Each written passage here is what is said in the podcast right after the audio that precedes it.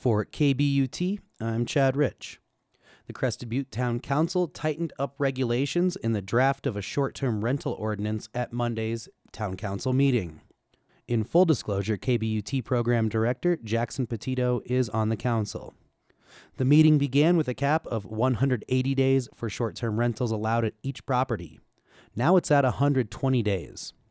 Neighborhood desires and nuisance complaints are pitted against economic benefits of unregulated short term rentals. Today, in part two of this story, we hear from folks concerned about the effects on the quality of their neighborhoods and their lives. Dale Kramer says he wants to know the people who lives around him and is concerned about the trade-offs. I love being able to walk out my door and shout out to a familiar face and say, "Hey neighbor, what are you doing?" I'm concerned about an attitude in our community and our country that seems to be ready to accept monetary gains and profits for now without considering what the long-term effects of those gains may be. It's as if people are saying, "Let the next generation figure out these tough problems." while the easy money is pocketed for now. There are 14 houses or condos on my street. If my husband and I were to throw a block party today, it would be a pretty sad affair. Us, the couple across the street, and the young man who rents long term next door. Most of the other houses are short term rentals, and they're either dark or they're overcrowded with strangers. And that's Mary Cooper Ellis, who was on a committee that made recommendations to the council. Josh Eggety says he feels that more people are pulling for tighter regulations.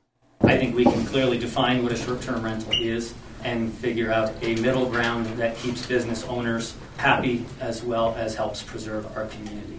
I certainly don't want to see our tourist economy suffer and the people that it employs suffer, but I am looking to preserve the community that we have. It seems like there's a trend from people that live in our community and live in town and vote in town that they want to see meaningful regulation. I want to not have to ever say that I remember when I used to have neighbors. And that was Sue Navy. Jim Starr also spoke. He says regulations should be guided by town values. I think it's important to remember that you represent the constituents who are residents of the town of Crested Butte. I would urge you to listen to the people in this town who are saying make reasonable recommendations here. Consider two of the six core values that you have published for this community. Those two are protect our high quality of life and maintain a real community. Please consider an act out of those core values, not out of fear. I know all the people in my neighborhood. I can ask them to help me lift a heavy object. They ask me for advice about cars. We say hello all the time, and we check in on everybody just to make sure everybody's okay. Many of us used to shovel Betty Spahar's sidewalk for her when she was 80. We push cars out of the snowbanks. If you allow the whole neighborhood to be short term rentals, well, none of that's going to be happening.